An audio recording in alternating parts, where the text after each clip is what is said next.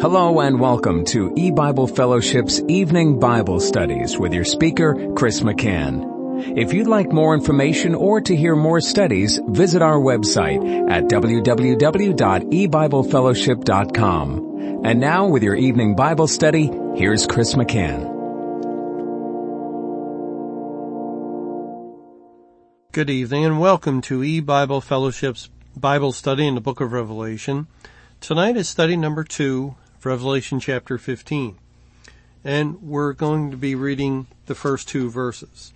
And I saw another sign in heaven, great and marvelous, seven angels, having the seven last plagues, for in them is filled up the wrath of God. And I saw as it were a sea of glass mingled with fire, and them that had gotten the victory over the beast and over his image and over his mark and over the number of his name stand on the sea of glass, having the harps of God. I'll stop reading there. Now, um, we saw last time that um, this sign in heaven is following the sign that was given back in Revelation 12:1 of a woman who was clothed with the sun that brought forth the man child, and that woman was a picture, a representation of God's elect. Likewise, the seven messengers having the seven last plagues are a representation of God's elect. There, there's no question about that. We'll see as we go on that um, this teaching that the seven messengers represent all of God's elect uh, is is going to be proved by the information that God gives us in this chapter. And well, we'll we'll get to that when we get to it. But uh, now we're going to finish looking at verse one, and it's the last part of the verse. The seven messengers having the seven last plagues, and we saw that the word last um, is a word that identifies with last things. These are the final plagues that God has in store for the world. And there'll, there'll be no more plagues. This is the final judgment of God upon sinners for their sin. And ver, the, the second part of verse one, um, verifies that when it says, for in them that is the seven last plagues, is filled up the wrath of God. And the uh, Greek word that's translated as filled up is Strong's number 50, 55, teleo, and it's a word that's used in some very interesting places in the Bible. First of all, it's used in um, relationship to the Lord Jesus Christ and his period of ministry and, and going to the cross. We read in Luke 18 in verse 31, Then he took unto him the twelve and said unto them, Behold, we go up to Jerusalem and all things that are written by the prophets concerning the Son of Man shall be accomplished. And the Greek word teleo is translated as accomplished in that verse. All things written by the prophets concerning the Son of Man shall be filled up. They'll be accomplished and that's exactly what happened in John chapter 19. We read also of the Lord going to the cross and it says in John 19 in verse 28, after this, Jesus knowing that all things were now accomplished, that same word, that the scripture might be fulfilled, saith, I thirst. Now there was set a vessel full of vinegar, and they filled a sponge with vinegar and put it upon hyssop, and put it to his mouth. When Jesus therefore had received the vinegar, he said, it is finished. Teleo. The same word translated as accomplished in verse 28. The same word translated as filled up in Revelation 15:1. It, it is accomplished is what Christ is saying and he bowed his head and gave up the ghost. All things written concerning the Son of Man, all things that God moved the prophets to write are accomplished. It is finished. That's what the Lord meant by it is finished. It is filled up. It is done. The demonstration that he came to show forth, to reveal the things that he had done from the foundation of the world was fulfilled. It, it was filled up to the point of completing all scripture, all the things that the Bible had declared would happen concerning the Son of Man. Notice uh, it's not the Son of God, but the demonstration at the cross concerned the Son of Man. That is Christ's birth unto us, mankind. A son is given. He was born of the Virgin Mary, entered into the world to be called the Son of Man, and as the Son of Man, he must go to the cross. He must uh, fulfill all things that were written uh, concerning the demonstration. And, and that's what he did. Well, one more, uh, verse about the cross in Acts 13. Acts chapter 13, beginning in verse 27. It says, For they that dwell at Jerusalem and their rulers, because they knew him not, nor yet the voices of the prophets which are read every Sabbath day, they have fulfilled them in condemning him. And though they found no cause of death in him, yet desired they Pilate that he should be slain. And when they had fulfilled, and that's our word, teleo, when they had fulfilled all that was written of him, they took him down from the tree and laid him in a sepulchre. God wrote in Psalm 22 or in Psalm 69, even the very words that Jesus would say on the cross, my God, my God, why hast thou forsaken me? God wrote of those that would uh, be against Christ and and uh, there's many scriptures that said that he would be uh, nailed to a tree and, and or other scriptures that said that and so forth. And all these things that were written, they fulfilled when they took the Lord and by wicked hands and evil intent, they brought him to the high priest and the high priest, the authorities of Israel turned him over to the Romans to be crucified, all for evil reasons, and yet God used it to fulfill all the things written uh, concerning the Son of Man. And, and that's how this word teleo is used. It's used in a way of, or in a sense of completion. That when they had completed all that was written of him, we could read that uh, in uh, actually if we go back, we, uh, you don't have to turn there, but to Luke 18:31, all things written by the prophets concerning the Son of Man shall be accomplished or shall be completed. And uh, it, it, and when Jesus cried out, "It is finished," it is completed.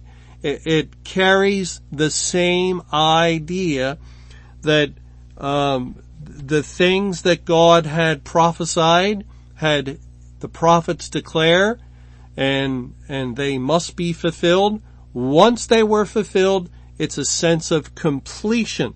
Now in Revelation chapter 11, this word teleo is used concerning the two witnesses. And it says in verse 7, And when they shall have finished their testimony, the beast that ascendeth out of the bottomless pit shall make war against them and shall overcome them and kill them. Finish their testimony.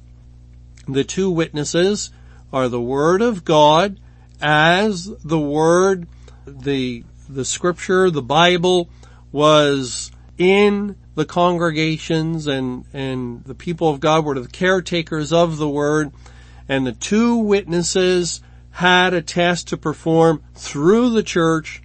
God's word had to bring in the first fruits, save them, and once the last of the first fruits became saved and the timing would have been precise.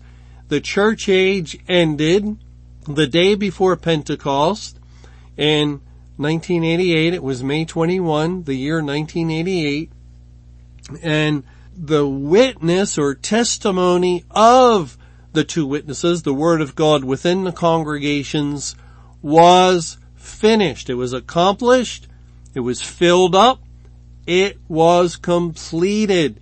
And uh, that that would be it. There would be no further witness by God's word through the churches and congregations of the world.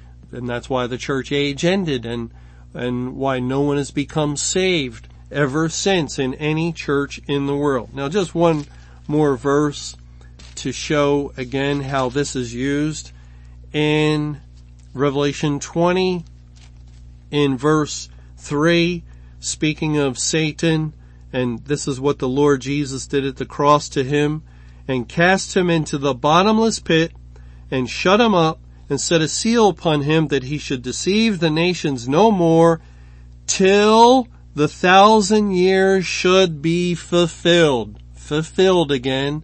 Teleo. And after that he must be loosed a little season. Satan is bound. The number thousand points to the completeness of his binding, which turned out to be an actual 1955 years.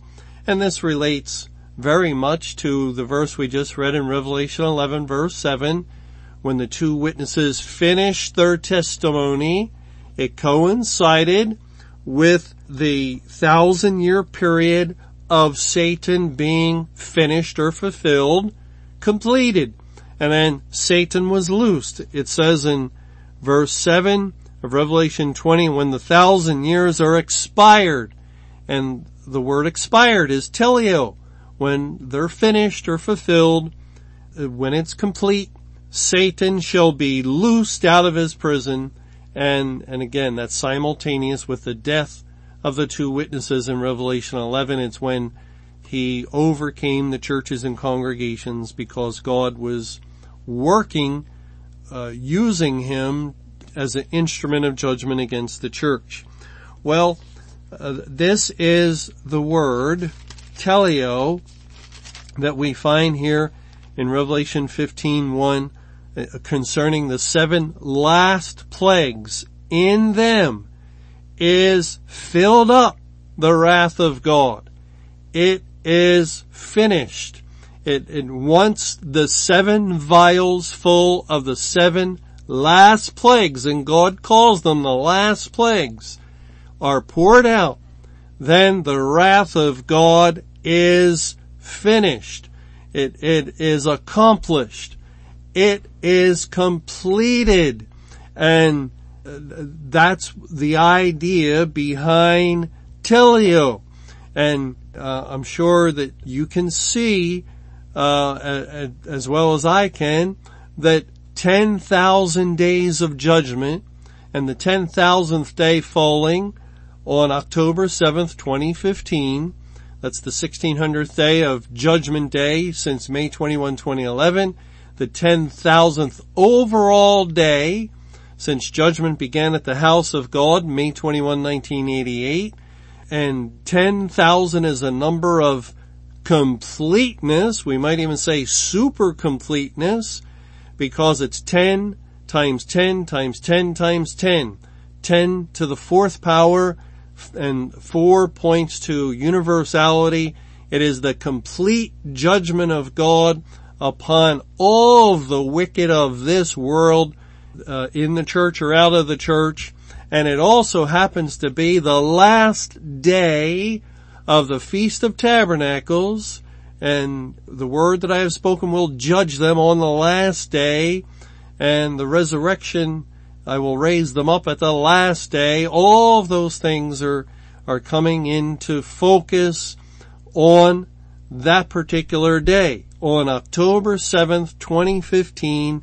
It is a perfect day for uh, the seventh and last vial or all the vials to have been completely poured out and the wrath of God to have been finished, to be accomplished. It, it is um, a perfect day for God to declare that the wrath of of His anger, the punishment of the wicked of this world is now complete and filled up, and there will be no more. So um, it, it's just uh, additional encouragement to us that there is an excellent likelihood that that will be the last day for the history of this world. Alright, let's go on here in verse 2 of Revelation 15. And it says, And I saw as it were a sea of glass mingled with fire, and them that had gotten the victory over the beast and over his image, and over his mark and over the number of his name stand on the sea of glass having the harps of God.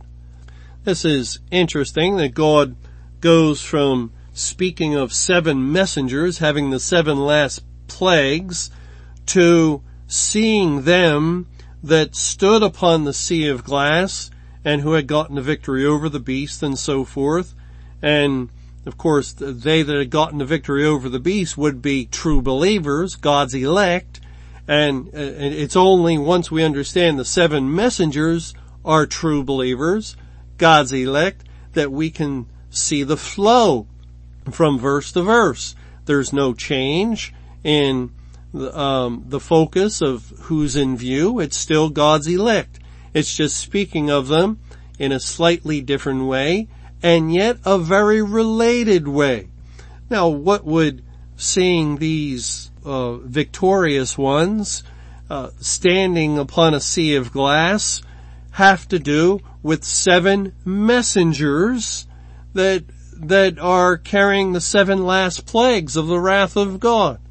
Well, later, the seven messengers come out of the temple and their clothing of pure and white linen and their breasts girded with golden girdles are priestly attire.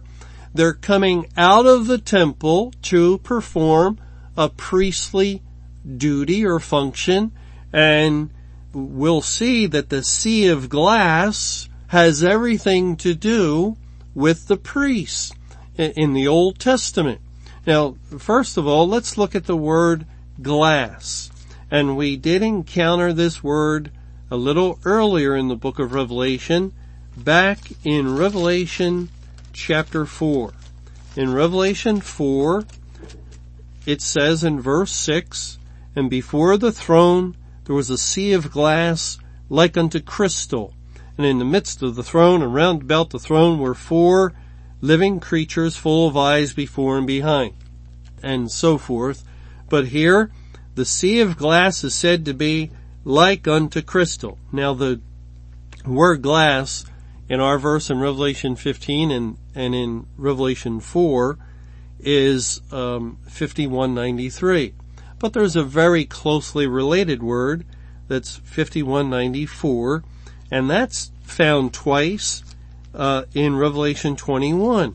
It says in Revelation 21, verse 18, speaking of the New Jerusalem, which is comprised, it's made up of God's elect, in Revelation 21:18, and the building of the wall of it was of jasper, and the city was pure gold, like unto clear glass.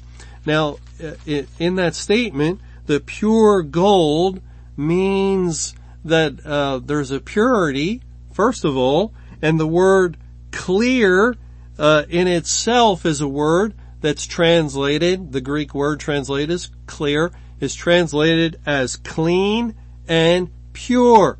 So it, it's a, a incredibly strong emphasis that what God is speaking of is a, as clean as possible.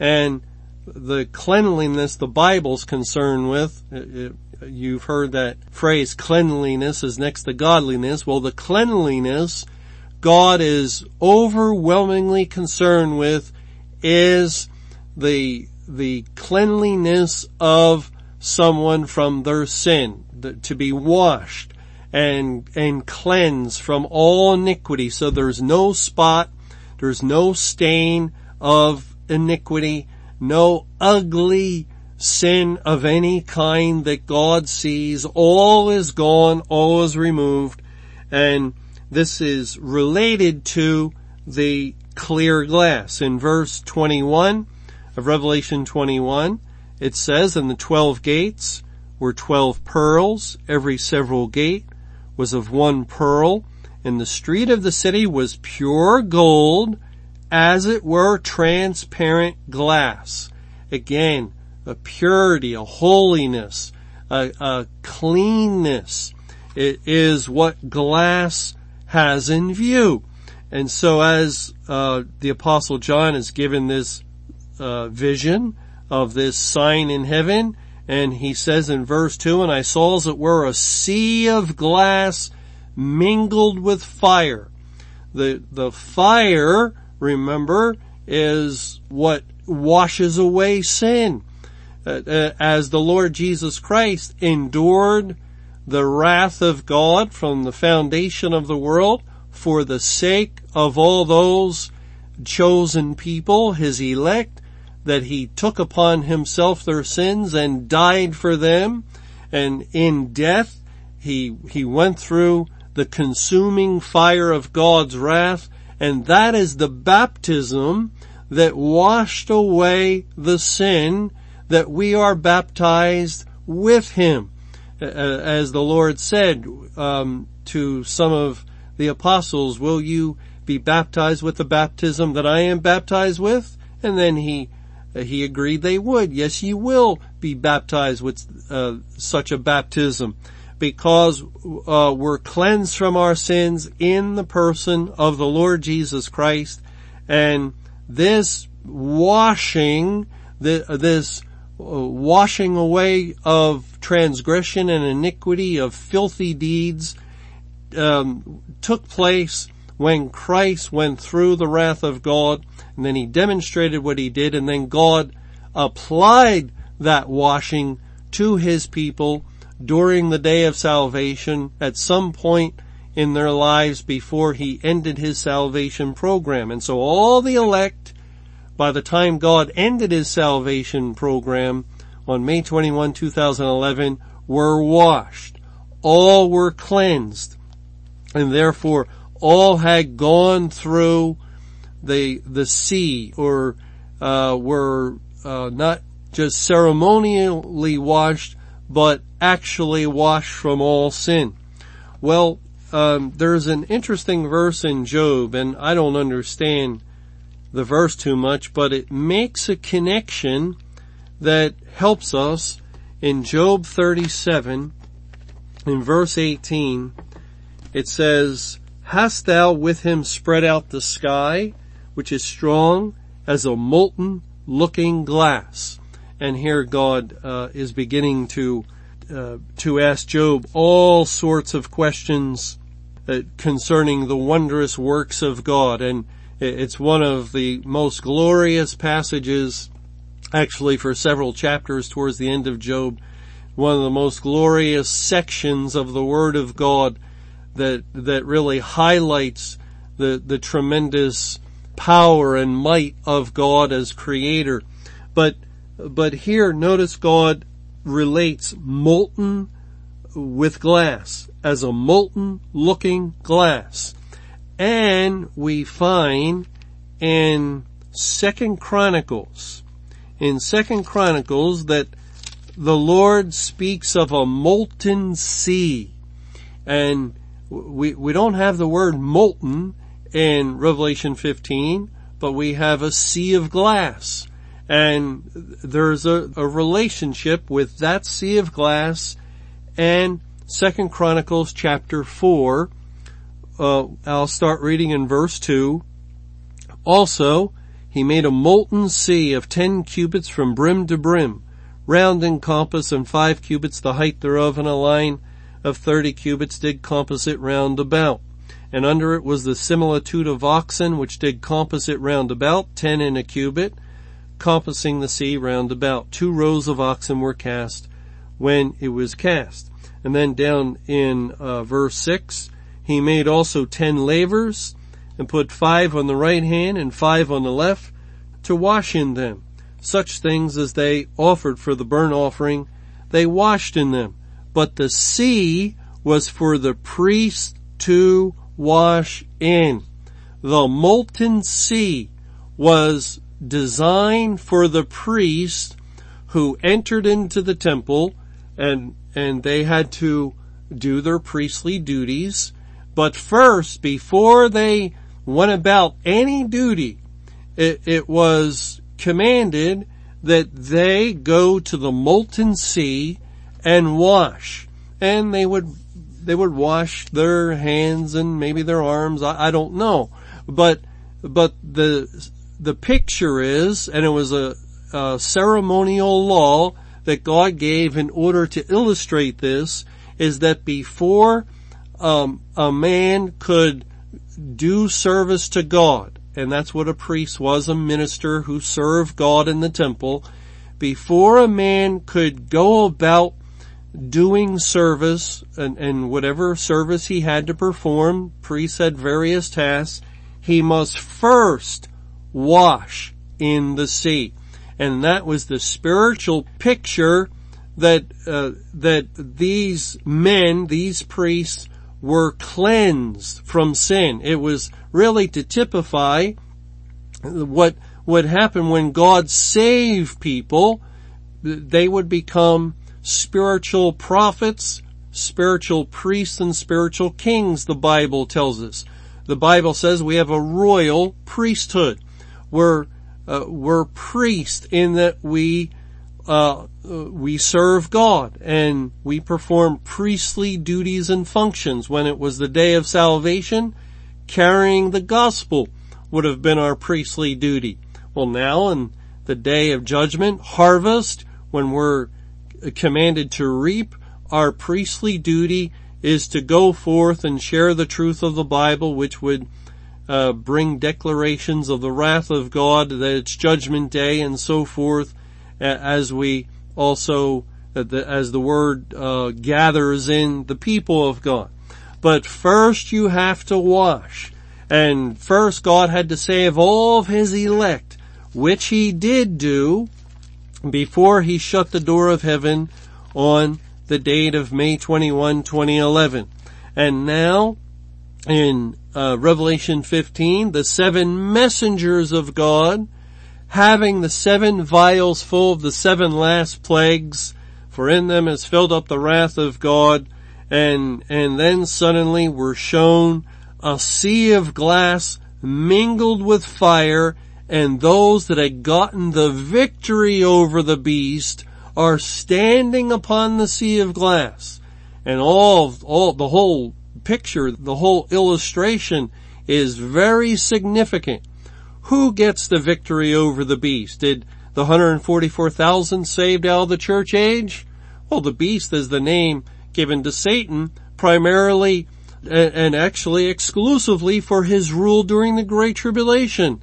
So they didn't get the victory over the beast. It's only the great multitude saved out of Great Tribulation that could possibly be said to have gotten the victory over the beast. Thanks for joining us for E-Bible Fellowship's Evening Bible Studies.